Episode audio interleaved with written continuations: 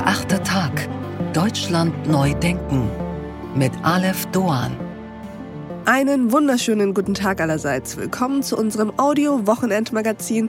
Wie schön, dass Sie dabei sind. Heute blicken wir auf den Geist des kreativen Genies. Wir empfehlen Ihnen eine Ausstellung, die es schafft, mehr Menschen ins Museum zu ziehen als die üblichen Verdächtigen.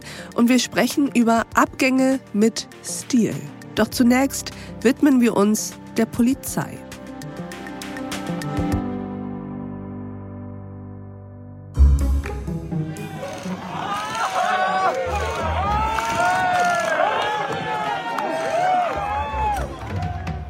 Vielleicht haben Sie in den vergangenen Tagen auch Videoausschnitte gesehen, die die Polizei in Lützerath zeigen. Es sind, das kann man glaube ich schon so sagen, Slapstick-Szenen. Die Polizisten bleiben im Schlamm stecken, fallen nacheinander hin, kommen nicht hoch. Auch als durch und durch anständiger Mensch kommt man nicht umhin, das Geschehen komisch zu finden, unfreiwillig natürlich, aber es ist eben auch wirklich witzig. Was aber hat das eigentlich für Implikationen, wenn die Polizei, die Institution, die für Kontrolle, Autorität, für das Gewaltmonopol steht, eher wenig ernst zu nehmen, eher lächerlich dasteht? Insbesondere, wenn wir den Gesamtkontext sehen. Einer, der eben auch beinhaltet, dass es immer wieder zu Gewalt gegen Polizisten kommt. Denken wir an die Silvesterausschreitungen, während der Polizisten mit Böllern und Schreckschusspistolen angegriffen wurden. Polizei! Alle werfen auf die Polizei! Alle schießen!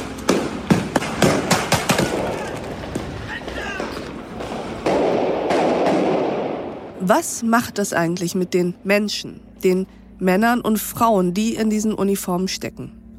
Ein Staat funktioniert nicht ohne Polizei. Gesellschaft funktioniert nicht ohne ein institutionalisiertes und ja auch demokratisch kontrolliertes Gewaltmonopol. Wir alle haben ein großes Problem, wenn niemand mehr Polizist werden will und die, die es sind, von Tag zu Tag frustrierter sind, resignieren oder sogar wütend werden. Wer will also heute noch Polizistin oder Polizist sein, wenn einem wenig Wertschätzung entgegengebracht wird, wenn man auf Einsätzen bedroht, gar angegriffen wird? Darüber sprechen wir heute mit einem Mann, der sehr gut weiß, wie es ihnen geht, den Frauen und Männern in Polizeiuniform, meine Damen und Herren, Sven Hüber. Mein Name ist Sven Hüber, ich bin 58 Jahre Polizeibeamter bei der Bundespolizei, erster Polizeihauptkommissar und bin stellvertretender Bundesvorsitzender der GdP, der Gewerkschaft der Polizei. Es sind über 200.000 Polizeibeschäftigte dort organisiert. Das ist die größte Polizeiorganisation in Europa. Ja, und wir sprechen für unsere Kolleginnen und Kollegen. Das ist eine meiner Aufgaben damit. Und genau deswegen sind Sie heute auch hier. Herr Hüber, das Jahr, das ist noch jung, aber seine Unschuld hat es bereits verloren, könnte man sagen. Es begann ja für Ihre Kolleginnen und Kollegen wie vermutlich jedes Jahr erstmal anstrengend. Silvestereinsätze gehören wahrscheinlich nicht zu den beliebtesten Diensten, kann ich mir vorstellen. Und es ist mit dem Einsatz in Lützerath jetzt gerade aktuell, vor wenigen Tagen, auch nicht weniger anspruchsvoll weitergegangen. Vielleicht fangen wir mal so an. Wie ist das Jahr für Sie aus Ihrer beruflich professionellen Sicht eigentlich gestartet?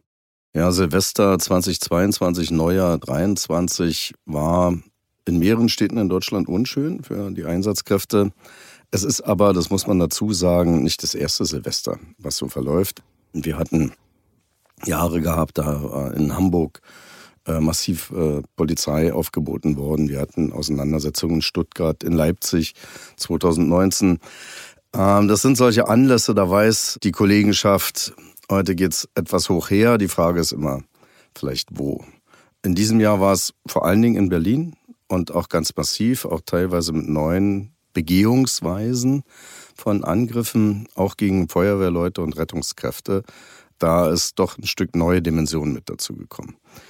In der Frage Auseinandersetzungen, Demonstrationsgeschehen ähm, an Braunkohlestandorten, die haben wir nicht nur in Nordrhein-Westfalen, die haben wir auch äh, in Sachsen gehabt, im südlichen Brandenburg gehabt und es kündigen sich auch jetzt in Hessen neue Auseinandersetzungen ja. an. Das ist eine andere Dimension, die ist zufällig sozusagen, hängt sie äh, mit den Betreibern deren Zeitplänen zusammen.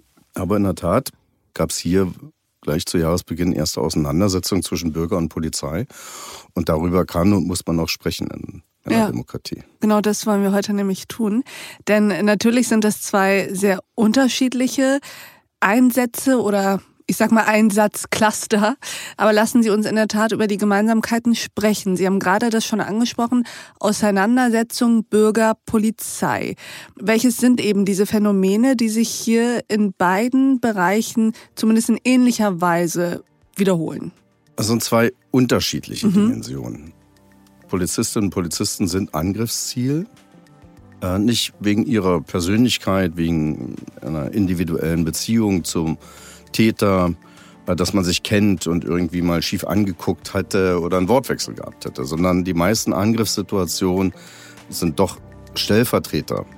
Äh, Angriffe. Ja, man greift schon den Staat an, man greift äh, die Person an, die für die Rechtsdurchsetzung steht, egal ob er groß, klein, dick, dünn, blond oder dunkelhaarig ist.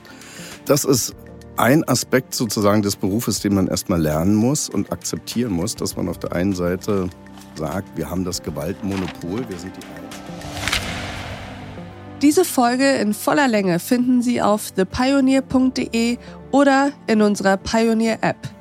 Bis dahin, auf sehr, sehr bald. Ihre Alef Doan.